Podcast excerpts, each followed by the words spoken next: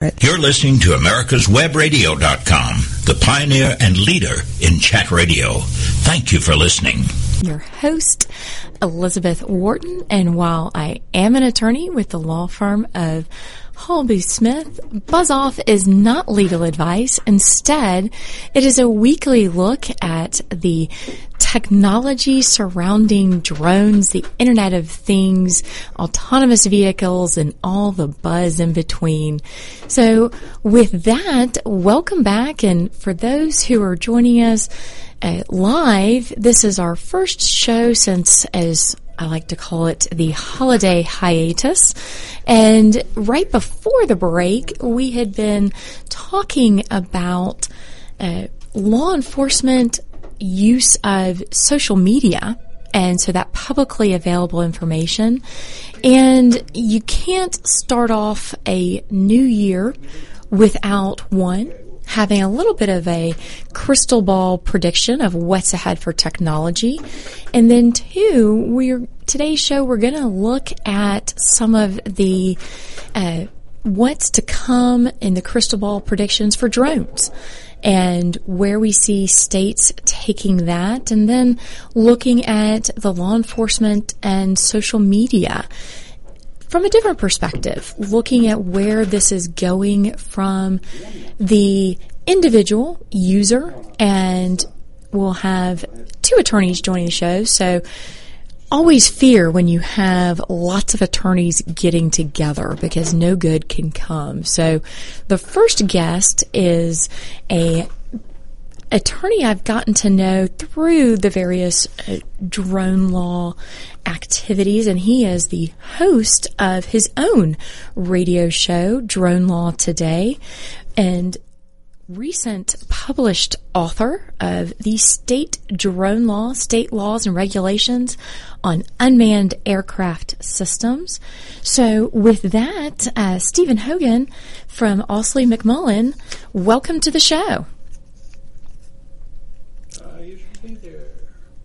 And I hope, and the other thing is coming back to a radio show after a hiatus, uh, technology is not always our friend. So hopefully Stephen will be joining us momentarily because you can't look at where you're going with drones. I mean, we've heard everything from autonomous uh, deliveries to the presence under the Christmas tree. I mean, we are about four months into the FAA's new rules and state legislators legislatures are kicking off uh, for the most part in the next couple of weeks and you got to know where you've been to know where you're going. So steve have you been able to join us on oh, and not yet. In my defense uh, i am not always the most tech savvy. But in any case, uh, Steve and his co-author, uh, Richard Doran, looked at the state of affairs in and drone laws in every state. So, Steve, is third time the charm Should be. with you joining us, or and knowing my luck, I've got my headset and microphone on, uh, given today probably backwards, but No, this, uh, he should be on. let Steve, can uh, can you hear us? let's see. Steve. Hmm. Well, that's strange. Well, we will wait for Steve to be able to join us so we can talk about some of their findings. I thought it was interesting. Not every state has tackled the issue. Some states, when they've tackled the issue, have eh, taken the direct approach. Others, it's kind of been a roundabout. Uh, a roundabout look at uh, the underlying technology, which is always the better way, in my opinion, to go. If you chase the technology itself, then means then you'll always be chasing. But if you try to proactively look at what the underlying issue is, then and legislate or regulate towards that, then you'll have a better chance of success. So Liz, we'll see. And ah, Yeah, there there we go. go. Welcome, Steve. Because otherwise, I was going to run out of things to talk about in extolling the virtues of your book without being able to talk with the famed author himself. Oh, oh, thank hey, thank you so much for having me on. And uh, you know, technical difficulties happen. They've happened on uh, my podcast, which I think you were talking about, Drone Law today. And uh, we're just we're just glad that we have this technology uh, where we can talk and speak about these difficult things that um, are impacting high technology out there. So um, I'm happy to be on today, and thanks for inviting me on. Well, absolutely. And thank you for undertaking the heavy lifting and looking at all of the states. I mean, did were there trends that popped out? I mean, I had noticed that some of the states have taken this up. Some you still want to go, "Oh, bless your heart, I don't think you get it yet." And others, but what was the most intriguing uh, trend or legal approach that popped out to you when you were put, putting all this together for the book? Sure, sure, and uh, and thank you for that. And I think uh, you know when, when I was trying to get on there, I, I heard you speaking a little bit uh, uh, about about the book. So let me just recap what it is. What we did is um, we, and not just me, but um, me along with the uh, the law clerks that we we have in here. We're located. Our law firm's located in Tallahassee, Florida, which is where Florida State University College of Law is. That's my alma mater. And we always have uh, young, enterprising uh, law clerks rolling through here, and sometimes they have time on their hands where they're not doing billable work, and we use that time to have them go research the laws and regulations governing drone technology in all 50 states and that took the better part of last year, and we zipped it together into this book that um, your listeners are free to download for free at dronelawtoday.com forward slash book. That's dronelawtoday.com forward slash book. They can grab a free copy of that and the book that I published a couple years back. But what what this book does is it focuses on all 50 states, and we tell you whether or not a state had a drone law, because some of the states don't have drone laws. So we we said that where it was applicable. Well, and how did y'all quantify or qualify when something applies to drones or or not? I mean, we've got the you've got the focus obviously on the aerial vehicles, but did you look at the roadbound, earthbound, uh, more the autonomous cars, or is that is that in the second uh, volume? that's probably another law firm's volume, frankly. Um, that's a good question. The way that we approached it is looking specifically for the term drones or unmanned air um, aircraft or uh, unmanned uh, aircraft systems or unmanned aerial vehicles, variations on that theme. What we didn't want to do was um, restate whatever aviation, general aviation uh, laws were on the books in the various states because as we know, the FAA considers drones to be aircraft, right? So it's a given that those laws would apply. I mean, for instance, Florida has some various laws governing aviation here and there. Um, we didn't do that. That's not what this book is. What we're focused on is specifically the um, unmanned um, aircraft systems, drones, uh, how those devices specifically have been dealt with by state legislatures, e- either at the level of a statute passed by the legislature or a regulation passed by a state government uh, agency. So that's what this book is. And to answer um, your your initial question there, what trends we saw? Well, of course, you see some states taking a very um, intensive regulatory approach. I mean, you see that uh, Tennessee comes to mind as one of the most uh, complicated. well, I'm surprised they beat out North Carolina. I mean, North Carolina, I feel like tries to jump in there as often as possible. You got it. I mean, North Carolina requires licenses. Exactly. I mean, you, you've got to get double licensed, double barred, I guess. Uh, but yeah. so, so Tennessee has taken the cake so far, huh?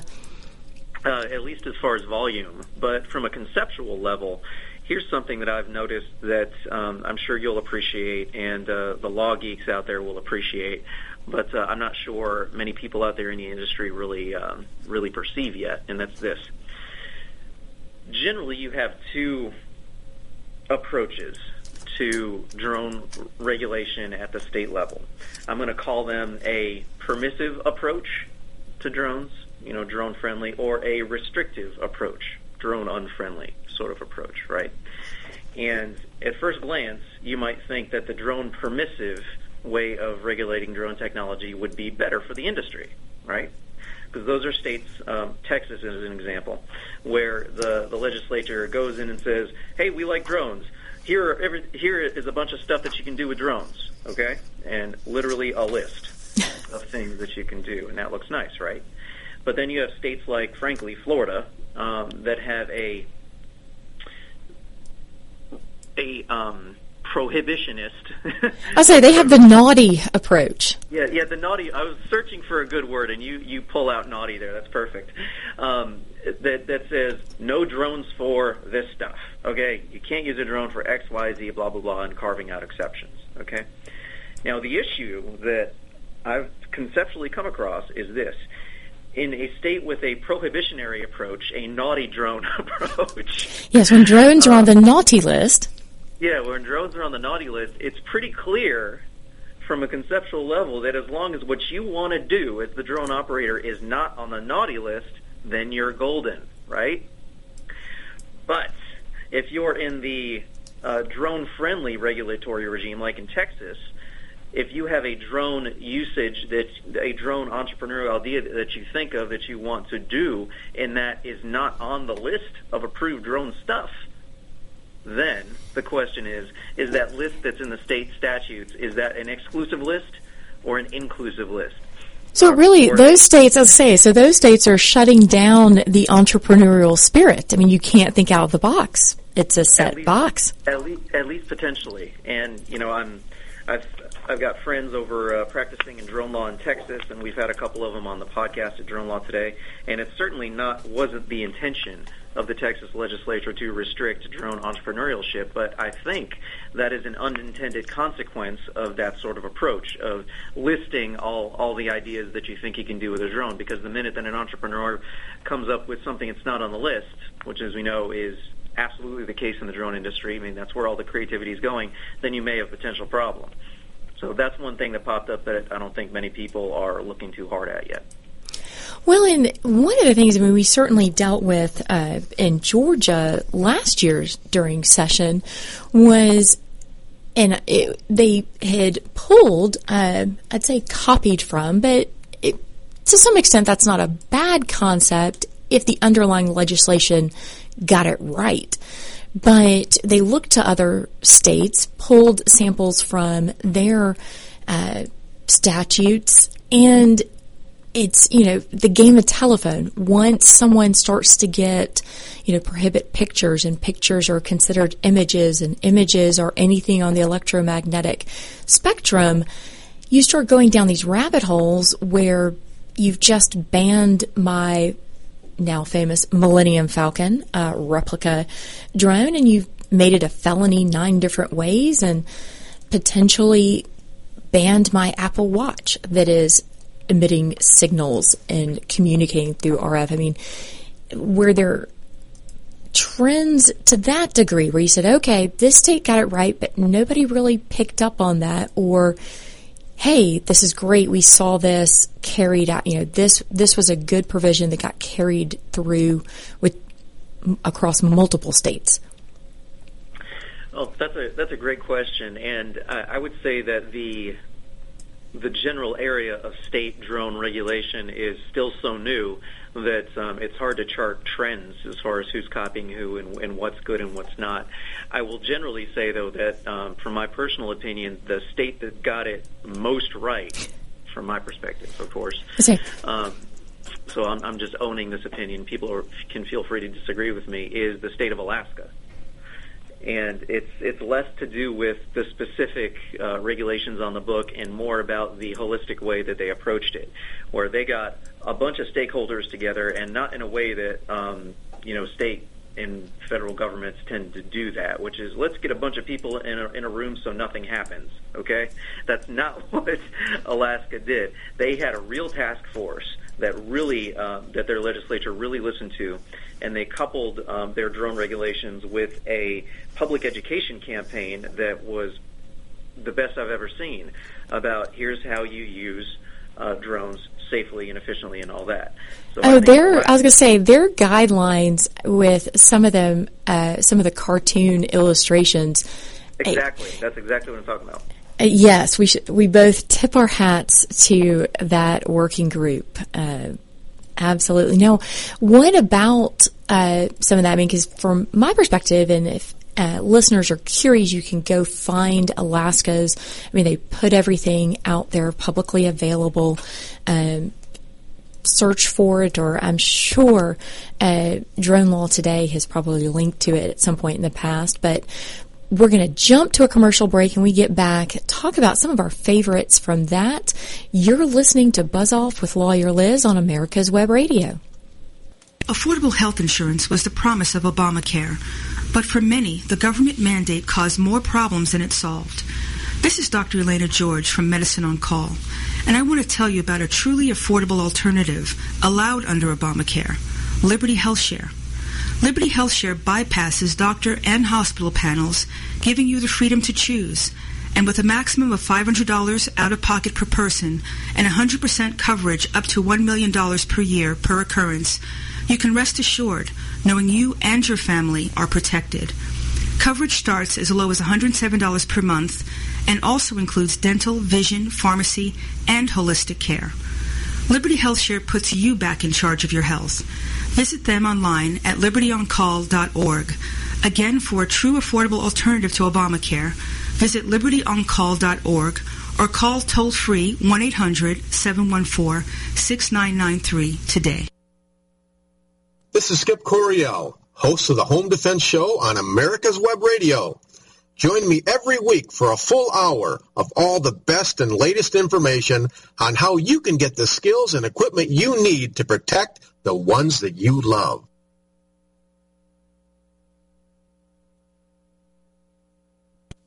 When four members of Congress all die within four months, each of their deaths appears to be from natural causes.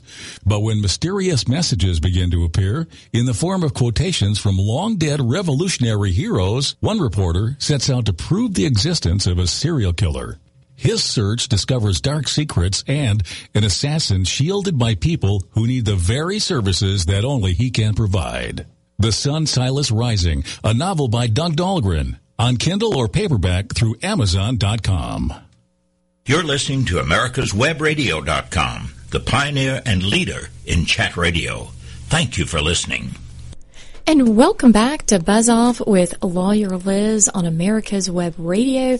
Today we are chatting with two of my favorite attorneys, and right now chatting with Stephen Hogan, uh, who is founder and host of Drone Law Today and co-author of the state drone law, uh, I'd say, handbook, guide, Bible. I mean, y'all really put some time and effort into this. Uh, but so well done. And before the break, we had been chatting with or chatting about trends and some of the giving a tip of the hat to Alaska's approach. And really, Stephen, what in addition to all the stakeholders they brought together with their did you have a favorite from the uh, recommendations they pulled out and put together? Uh, you know, not off the top of my head, but uh, I did want to raise another uh, another good thing that I've seen, or, or something that I think is good uh, with with regard to the various state approaches, and that's state level preemption of local ordinances. And what I mean by that is um, you saw you see this in Maryland, and um, I you know, off the top of my head, I don't remember if there's another state. I think there is. Uh, Arizona certainly tried to put this in into uh, into place in the 2016 uh, legislative session, but it didn't pass, if I remember correctly. And what state level preemption of local ordinances means is that the state legislature determines that local localities, municipalities, cities, counties, whatever, uh, cannot um, start enacting municipal municipally specific drone regulations. Because I mean, if you think there's a problem with 50 states, a 50 state patchwork of um, state regulation of something that is uh, to a large extent, already regulated at the federal level. I mean, you can think of the federal and state preemption issues. Then just imagine overlaying another, even more granular patchwork uh, with with cities and municipalities uh, and counties having uh, different different rules depending on where you are. And Liz, I know where you are up in Atlanta. I mean, you, are tripping across uh, municipal and, and civic borders without even knowing it. Oh, so, yeah. Uh, yeah, so I think I think that's that's a real issue, and that's not a value judgment on whether or not um, municipalities should be able to uh, regulate drones in, uh, in their in their municipalities based on you know nuisance law or what have you, but just a recognition of the practicality problems that you get when you're trying to foster an industry statewide and you have all sorts of local ordinances that nobody knows how to look up anyway. Well, exactly. And you don't even know, especially when you're talking about airspace, when you have entered one county's or another, because even with some of the high tech mapping software and uh, AirMap IO is one of the ones that I've used and different you know, programs they don't necessarily give you that alert of, oh, oh, now you are, oh, you're in Fulton County. Nope, now you're in DeKalb County, Georgia. It's not easy, and especially, too, when you get down to Florida, I mean, it's the coast. If you want to use a, a drone for, you know, surveying and, and keeping an eye out for sharks along the coastline, you may have several counties working together uh, for lifeguards and to say, oh, but nope, we have to go this way around that. I mean, you you raise a very valid point. Now, do you see there being a shift this year? Do you think more uh, counties now that we have the Part 107, the FAA's you know taken their forays into the rules? Do you think we'll see more counties perking up or more states jumping in and saying, "Oh, nope, counties FAA's got this"? I think it really depends on how much of a voice the industry, the the commercial drone industry, decides to have, and I and I use the word decide to have very deliberately, because we live in a country where your voice can be heard. We have a representative government and representatives that are responsive when their constituents raise a ruckus, and it's not just a matter of uh, you know staging demonstrations or whatever. I mean that's that's maybe good at getting attention for yourself and blocking someone else's effort, but it's rarely useful for pushing a discrete uh, agenda. What I think the commercial in- drone industry needs to do is put on its big boy pants and go lobby. Go actually get professional lobbyists to go lobby. And I say this as somebody who is not a professional lobbyist. I respect that profession greatly. And um, I think anybody who really knows what lobbyists actually do and the full time job that it actually is um, will will appreciate that point of view. If you if you're not cognizant though of what that process is and how much um, expertise you're really getting when you hire a lobbyist who knows everybody who's in the in the seats of power and knows how they're uh, how they think and who's friends with who and you know who's uh, who doesn't like who and what what's on the agenda and how to slip your thing through and what's definitely not going to happen. I mean, that is what you pay for, and that is absolutely what the commercial drone industry has to do on a state by state basis. Otherwise, you're going to continue getting reactionary laws that are passed by people who may not understand the drone industry at all, other than the fact that their grandkid is flying one. Well, I'm uh, saying you, you bring up this other aspect that is so key. It's it's an understanding of both the the aviation issues of the airspace issues, but also the technology. I mean, the drone aircraft we're using today is not the same as what was used back in World War II or uh, even last year. And it's certainly not what's going to be used tomorrow, next week. I mean, the innovations are kind of rolling out quickly. How how do you educate the legislators on that as an industry? Um, I think there are several ways to do that. Um, number one is to hire lobbyists that will carry messages to the. So uh, you're saying hire a professional lobbyist?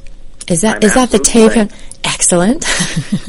I'm absolutely saying that, and I think um, when you get companies that are serious companies to pool their resources and just do it. It has to happen. Otherwise, the industry is constantly going to be playing defense from a position of not really knowing what the real game is.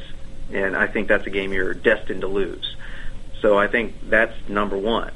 And for the, from the uh, the individual hobbyist side of things, you know, so of course I'm focused on where my clients are, and that's in the uh, in the commercial drone space, commercial drone companies, and uh, companies that want to integrate drone services into their um, into their existing business models. But from a hobbyist level, I mean, you cannot sit back and depend on the AMA because they're not going to do anything in your and state. the AMA is the Model Aircraft uh, Association. So those those are the right. hobbyists That's in right. large part. That's right. In hobbyists that care about the drone industry uh, being as unfettered as possible, which I guarantee they are, all you got to do is get your buddies at the club where you're flying, the people that you fly with, the people you already are on Facebook groups with, to focus in on this and have educational campaigns. A great way to do that, frankly, is International Drone Day, which um, I, I don't know for a fact that uh, the the folks behind that drone show on YouTube are going to still be pushing that. They pushed that the past couple of years. Um, if you start a um, an International Drone Day thing in your locality, uh, in years past they've given you a full media package to show you how to do it. So that's a good way to jumpstart this sort of effort. Well, and so how do you kind of bridge that gap? Because not, a, as you pointed out, the hobbyists have one goal, the commercial operators have another goal, perhaps. And then, uh, kind of teasing into the next guest on the show, uh, what about the individual privacy constitutional rights? You know, the recipients of the data, the people whose data and images may be collected, kind of the users, beneficiaries of the technology. How do we how do we balance all of that? Liz, if I knew the answer to that, I think I, I would be uh, some kind of super genius. But, Well, you are, uh, which is why Well- you know. Well, well, too kind, too kind. But as I am, I am principally a litigator uh, here in Tallahassee, and if if I've learned anything from litigating cases, it's that you've got to stay humble about what you think is true in the world because you may be proven wrong. And that's why anytime I couch the, these issues, these policy issues, um, uh, whenever I talk about them, I couch them in terms of a conversation. It has to be a conversation. I don't know what's best for everybody, and neither does anybody else. The only way that we get to the answers to these things is to have open, fact-based, honest um, conversations about what could the answer be, what might the answer look like, what might some problems be with a, a position that someone has just articulated. And not like, oh, that person has something that I disagree with in their position, so I'm going to uh, ignore them forever. I mean, that's just silly. It has to be a conversation because everybody has a perspective, and the best arguments will win out in the end. Well, and you've certainly done your part in bringing the legal issues and raising the discussion with drone law today. How can folks find out more about the your podcast and learn more? And you mentioned they can also download the book. Sure. Um, all the information about the podcast is at dronelawtoday.com, and they can get uh, a copy of the state drone laws book at dronelawtoday.com forward slash book, and they can also check out our law firm, uh, which is Ausley McMullen in Tallahassee, Florida. We serve clients uh, throughout Florida and the Southeast, and with regard to our drone practice nationwide. And that website is ausley.com. That's A U S L E Y dot com. Well, and so what if we have one kind of parting thought for you know last minute of the show? What do you expect to see as one of the updates for next year? If you had to look into your crystal ball, what do you anticipate will be one of the things you'll have to add to the book? well, I tell you, the the only constant uh, in the drone industry, from a legal perspective, in the years that we've been doing this this work, has been change. So I can guarantee that things will change in 2017. Well, there you go. Well, thank you for all that you've done and continue to do. You're listening to Buzz Off with Lawyer Liz on America's Web Radio. Kuck Immigration Partners is your passport through the immigration maze. Whether it's help with e-verify in your business, or help in Oh, how to yeah. document a new employee under the new I-9 rules, or if you marry a foreign national, Kuck Immigration Partners is your best choice for a legal advocate. Call us today at 866-286-6200. That's 866-286-6200, or visit us on the web at www.immigration.net. This is Skip Coryell, host of the Home Defense Show on America's Web Radio. Type today. Join me every Uh, week for a full hour no, of but, all the uh, best and latest and Dave and I were information on how you can get show the skills and some of the equipment you need to protect uh, the ones that you love. in privacy. I was like, oh, 45 years of experience is behind the most trusted name in auto transportation. Passport Transport, the first and finest today. That's why Passport Transport is the preferred auto transport for major auto manufacturers, concours, museums, tours, and collectors, and should be your choice from across the state to across the country. When you have the need, go to passporttransport.com and enjoy the peace of mind referenced experience will give you. Passport Transport. You're listening to americaswebradio.com, the pioneer and leader in chat radio. Thank you for listening. And welcome back to Buzz Off with Lawyer Liz. Catch us live each Wednesday from 2 to 3 Eastern on America's Web Radio or find the podcast uh, on Google Play, Stitcher, iTunes. Look for Lawyer Liz. And so we kicked off the show with Stephen Hogan giving us a little bit of where we've come and where we're going when it comes to technology, law, and drones. And if you've been watching any of the news or listening, the next kind of crystal ball predictions are coming from the Amazon Echo or Alexa and some of the other IoT devices that may have been under your Christmas tree or other holiday presents. It, those are starting to get noticed and picked up. By that, I mean the data, the information that's being collected has kind of hit hyperdrive of how law enforcement and other lawyers are looking to use that information. And so, who better to join me than, as I like to call her, my favorite constitutional scholar, criminal defense, public defender, and all around uh, thought provoker, Catherine Bernard. So, Catherine is an attorney here in Georgia. Welcome to the show. Thanks so much for having me, Liz. And if you haven't ever followed any of Catherine's musings, insights, you have a group on Facebook or a page, if I'm correct, that is a really good forum to get an idea of how you approach some of these issues. What, how can listeners find out more about that? You're welcome to check out my Facebook pages. It's Catherine Bernard, C A T H E R I N E. You can follow my public posts on my personal page or check out my public page that has a little bit more original content. Uh, like you, you can like the America's Web, Web Radio link to this show. There you go. And you know the discussion's going to get off to a good start when Catherine was afraid I did not have a copy of the Constitution handy, so she brought me a new one. But as Dave Maynor and Rob Graham can attest to during uh, our what should have been very social dinners and out whips Liz with her copy of the Constitution to say, oh, no, no, no, we can answer that question right here. So fasten your seatbelts. Uh, 2017 is going to be is off to a wild privacy ride so far. I mean, Catherine, have you seen some of these stories where it's uh, law enforcement in this in one of the cases I was reading about? It was a 2015 uh, murder and that occurred at a private residence. And they've identified that there was, I believe it was an Alexa um, home assistant that may or may not have been recording or listening in during the time of the murder. And so they've said, up, oh, we want that. I mean, 2000, 2016 was the year of we want your iPhone.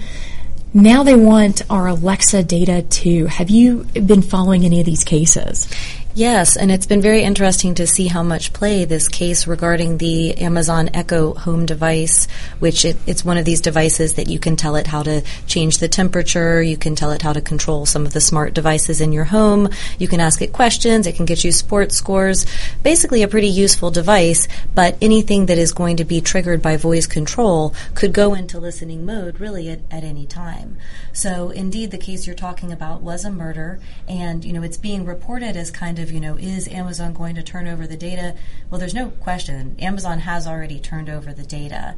And what's interesting is that they didn't turn over data from their own servers. What they apparently turned over was information about the suspect's account that then the police were able to use to access his records.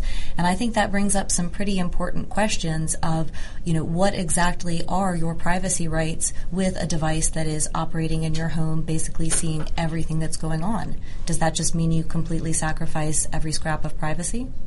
Well, on the one hand, having access to constant access to IMDb and some of the other, it will cut down on the number of arguments. I mean, you can establish right away the last time uh, Tom Cruise or you know other movie stars played that role.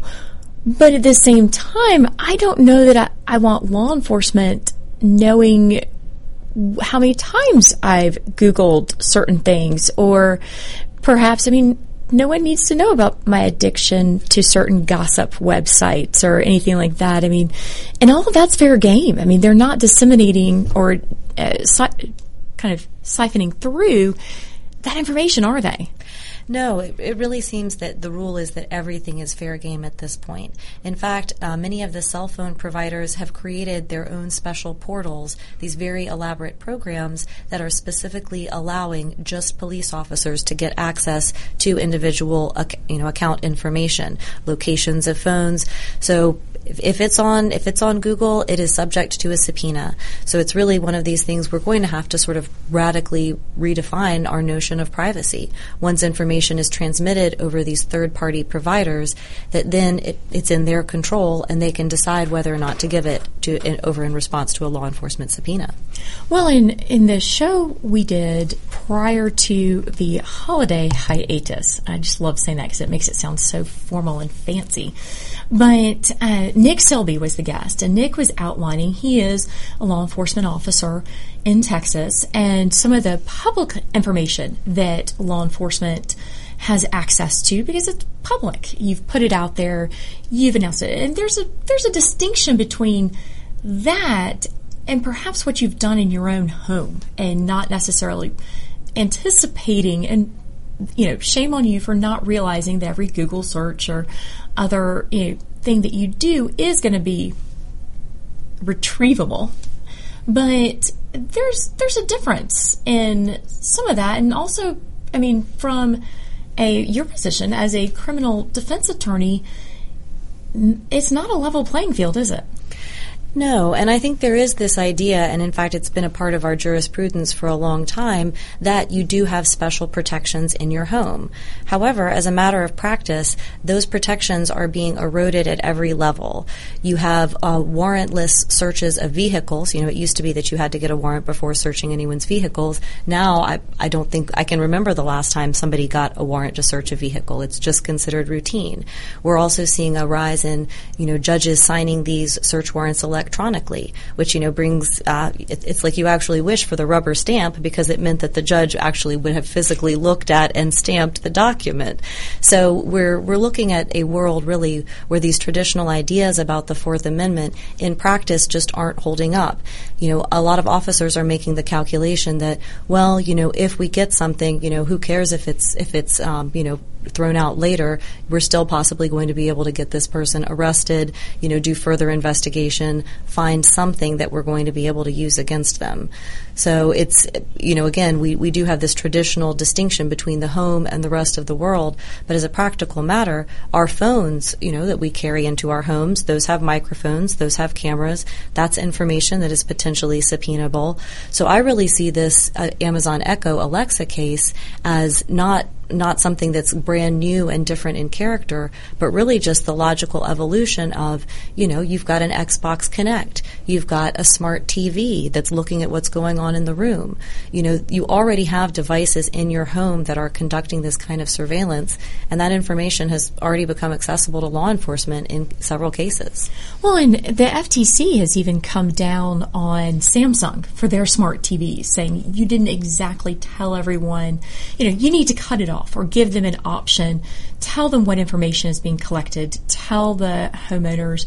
And uh, I want to blame Barbie, but I think it was actually a different uh, doll manufacturer that, uh, in addition to just being creepy, that your doll may be listening to your child's conversations, but selling that information to marketers. And of course, it's all stripped out so that there's no personally identifiable information, but it's not a, it's not as obvious anymore. I mean, there's there's a big difference between walking out your front door saying something you know, you've crossed that threshold from your door to the outside world. As you've noted, it, that that distinction is gone. Right, because as we have these devices that we have to be able to talk to in order to get the functionality that we desire, you know, we are making trade offs about our own privacy at that point. You are putting information from inside of your home into the hands of third parties, and there are certainly government officials all across the country who are arguing that you have willingly given up your expectation of privacy by purchasing one of these devices. And in fact, you know, if, if we look at this from kind of the larger philosophical perspective, which of course, you know, we constitutional lawyers love to do, you know, this this really is a question of can can we shut this off? You know, just like the the drone legislation that you were discussing with the earlier guest. You know, is this something that we can regulate and prevent companies from using data that we willingly give to them? You know, should this be an issue that's between the consumer and the and Amazon or the consumer and, and Apple for you know the, one of the Apple watches? Or is it something that the government should be stepping in? And I, I, think it's a little odd that, you know, we have on one hand the FTC stepping in to say, oh, you know, Samsung, please be careful with this data. You know, we want to restrict your use of this data. But then, you know, the NSA has been illegally surveilling American citizens for years. That's actually a fact. You know, nobody is disputing it. The NSA is just disputing the means by which we came across confirmation of this information. So really, it's not these companies that I'm most worried about It's the government having ultimate access to everything these companies collect, regardless of their agreement with the consumer. Well, it's like in sneakers, no more secrets. I mean, it, and if you watch, and I don't know, you have, I, in our house, we watch it, the Honest Trailers. And they did a review of Watch Dogs 2, which we've highlighted on the show before. And, you know, kind of in a world where everything you do is under constant surveillance by the government and private entities. And as they go through this description of the show or the game, they say, so basically, today, now. I mean, it sounds like you you agree with those reviewers, and part of what they were trying to highlight with Watch Dogs 2 is today it exists. We're just constantly, you know, smile. You need to be camera ready. Right, and I think the answer to this isn't to roll back the availability of these exciting devices that you know open up the way we can interact with the world. It's to look at what our government is focused on criminalizing. You know there's the case where fitbit data actually showed that a woman had made up a rape claim. And i think a lot of us would say well that's great. You know we don't want anybody subjected to a false accusation. So it's true that the information being gathered can sometimes be used for good purposes. But a vast amount of it is being used for prosecution the drug war, going after people for, you know, very questionable financial circumstances that you know somehow only warrant investigation once you become a political enemy of somebody powerful. So you're seeing a lot of this investigatory power deployed not for you know legitimate public safety goals of you know let's catch a murderer or let's catch a rapist. You know it's being deployed against people who are you know behaving peacefully, people who are not not doing anything except you know possibly crossing the wrong folks. Well, and you bring up a good point that we will delve into in our next segment after this commercial break is what happens when that information has been used and the reliability of it and as a defense attorney how easy it is for you to combat the presumption of, well, if this is what the data says, this must be accurate. But you're listening to Buzz Off with Lawyer Liz on America's Web Radio. Who is or what is USJF? It is a non-profit legal organization founded to protect our rights through the U.S. Constitution. Active in educating the public, USJF has also contributed directly and indirectly to legal defense efforts in many celebrated cases involving fundamental conservative principles. Cases of note include the Mount Soledad Cross case, the Arizona immigration law case, the Obama eligibility cases, the NDAA illegal detention issue, and many more. Help this nonprofit as they help you. Visit www.usjf.net today. Whether cruising the strip in a 57 Chevy or taking the family on a vacation in a 71 Oldsmobile Vista Cruiser, you need to tune in to Classic Cars with Steve Ronaldo and Jim Weber every Saturday from 8 to 9 a.m. on americaswebradio.com. This is Skip Coryell, host of the Home Defense Show on America's Web Radio. Join me every week as we explore all aspects of home and family defense as we strive to defend the ones we love in an ever-changing and volatile world. This is Dr. George. Join me Wednesday mornings for Medicine on Call and participate in a lively conversation. Learn what's happening behind the headlines in medicine. Understand Obamacare and learn how to protect yourself and navigate the system. This is America's Webradio.com, the best in chat radio designed just for you. Off with Lawyer Liz, and I'm your host, Lawyer Liz, talking now with Catherine Bernard, and we are looking at what happens when privacy has gone out the window and law enforcement and others, even other attorneys have and third parties want to get your data from your devices. And it's a subject we have looked at before on the Buzz Off show. And of course, shameless plug, catch up with past episodes on americaswebradio.com, iTunes, Lawyer Liz show, and other sources. But in particular, Catherine has to battle this kind of issue every day in her law practice because she is a defense attorney and even more so, she is a public defender.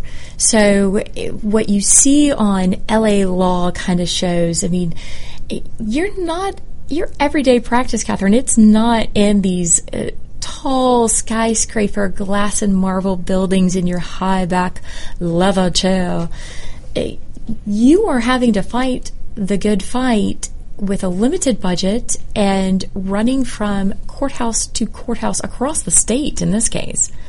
I mean, when you have law enforcement or the, the case against your client includes technology aspects, what do you do? I think that's the ongoing question for a lot of us. Uh, the Georgia Association of Criminal Defense Lawyers recently hosted a technology seminar down at Georgia State where we talked about a lot of these issues. Actually, heard from one of the attorneys on the Ross Harris trial about some of the very serious problems with the data that the officers brought in there.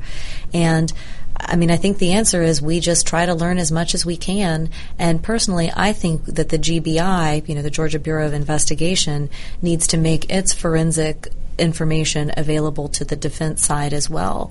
You know, they've started seeing themselves as merely an arm of the prosecution rather than an agent for getting to the truth. And you know, I've I've been told when I've when I've gone to them, you know, as a public defender where they have just turned over some data to us and I've, you know, tried to ask them some questions and some of them have flat out told me, you know, I only talk to prosecutors. You'll have to go through the prosecutor. And I, I'm thinking, you know, I'm a public defender. I'm trying to get to the truth. You know, certainly I'm not going to sit here and ask you to help me make up a crazy story to show my client was somewhere that he wasn't. But I'm just asking you, can you tell me where these phone numbers show that these people would be for the case? You know, it seems like this is information that the prosecutor and, and everybody would want to know. So I think I think that's one answer is that we can have prosecutors and law enforcement stop treating their side as, you know, well, it's our strategy. It's whatever we need to do to win. The No. data should be the data. Exactly. The data should be accessible to everybody who's participating in the case. Well, and one of the things that if you haven't, if listeners haven't already read a series of articles uh, by Kash Hill uh, for the Fusion publication, where it looked at some of the issues behind geolocational data that, you know, find my phone, it's not always accurate. And in some cases, MaxMind's database, they guessed because they weren't anticipating that you were going to use, or you being users of their data feeds, weren't going to look at them for 100% accuracy. It was only supposed to drill down to a zip code. So Find My Phone says the phone was in this location at a certain time, and it's not correct, if it took some you know great tech minds to figure out this issue, how does a regular public defender who may not be tech savvy know when to question it? I, I mean, that's that's the ultimate question. You know, it is very difficult to be able to identify this information and delve into it with the, you know, with the detail that it requires.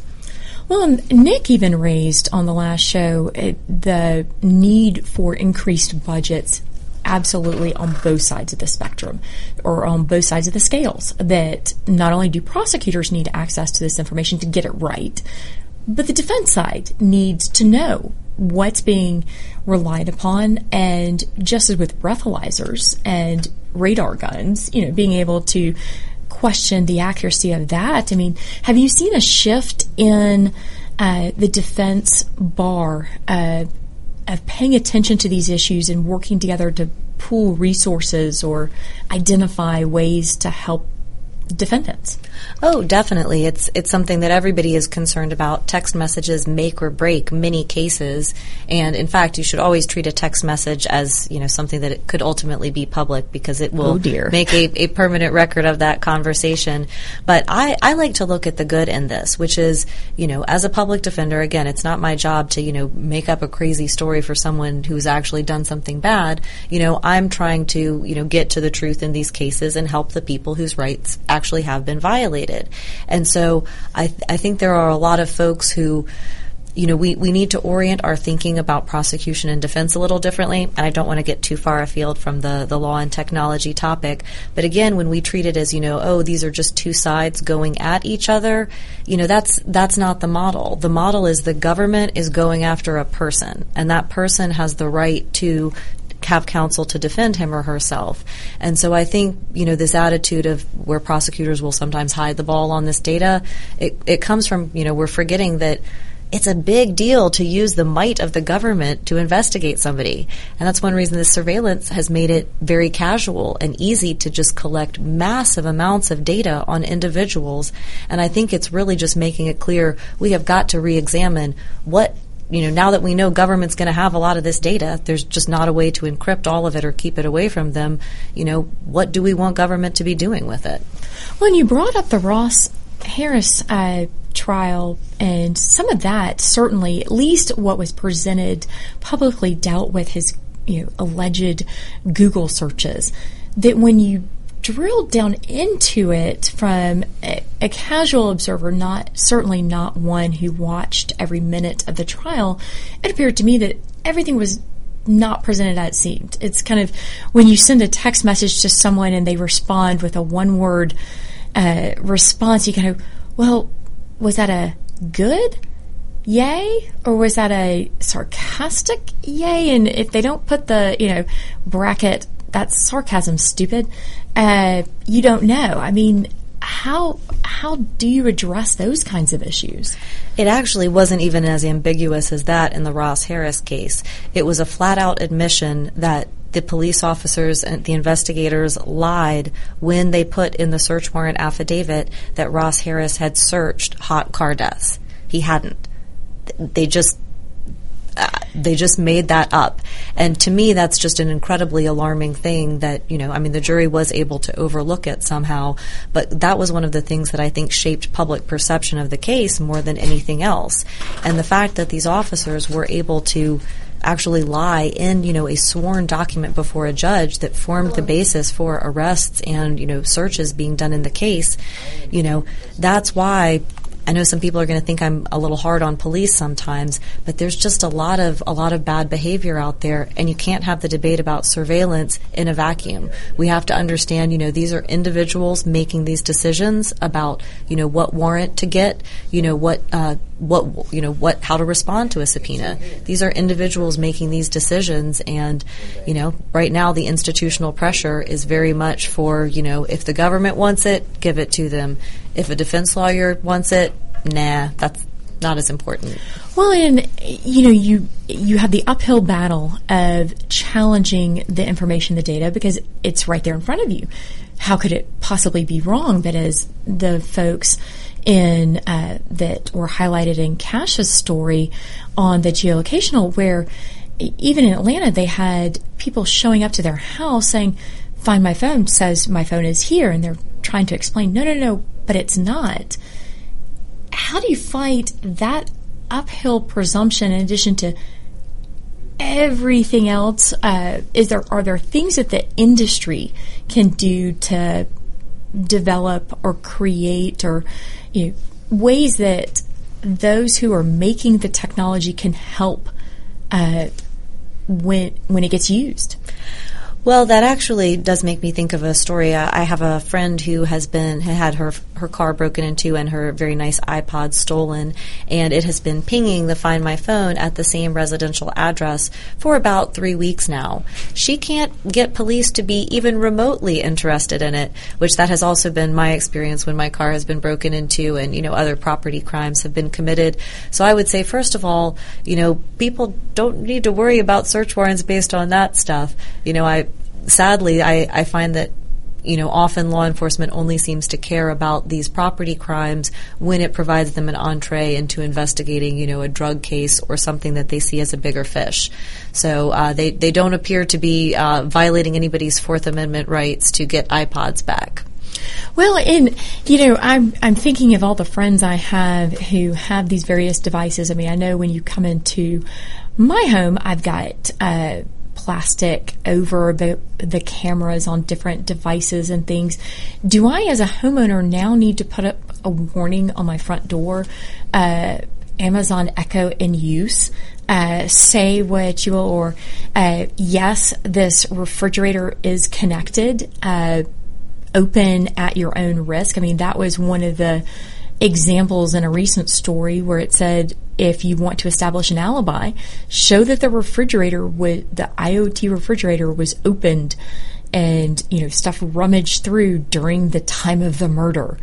Uh, as a homeowner, do I need to worry about that or do I need to ask my friends before entering their home or doing different things?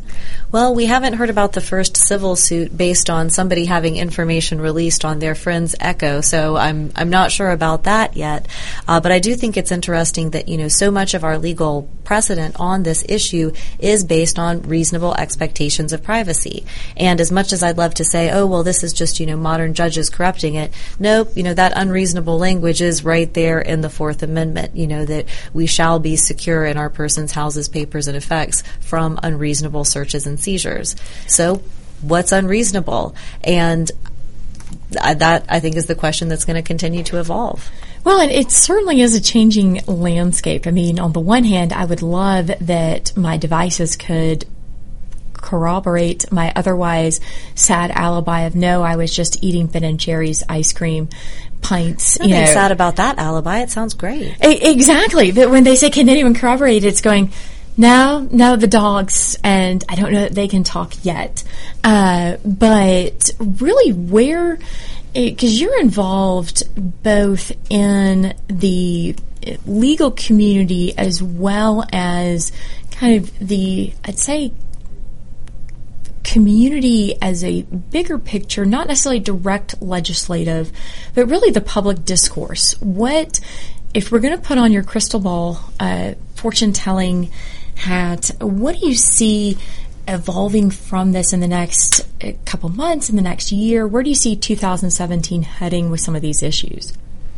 Well, along with the crystal ball, do I also get a magic wand to uh, decide how public policy outcomes are going to happen? Of course, of course. Well, I think, you know, in, in the ideal world, we look at this as, you know, well, this is an exciting opportunity. You know, sometimes it's going to help us catch bad people. Uh, sometimes it could be used, you know, against good people. And the way to fix that is to reduce the role of government in our lives. You know, if you don't have government going after people for, you know, unimportant reasons, if you have them focused on legitimate public safety goals, I think there's going to be a lot less concern if, you know, there's a subpoena that you've got probable cause to investigate a murder and you need some Alexa data to do that. So, So, yeah, I that- know. that's my magic wand. There you go. Well, thank you to Catherine. Thank you to Stephen for joining us earlier. Find replays. Thank you to America's Web Radio. I'm your host, Lawyer Liz. Catch us next time on Buzz Off with Lawyer Liz. You're listening to America'sWebRadio.com, the pioneer and leader in chat radio. Thank you for listening.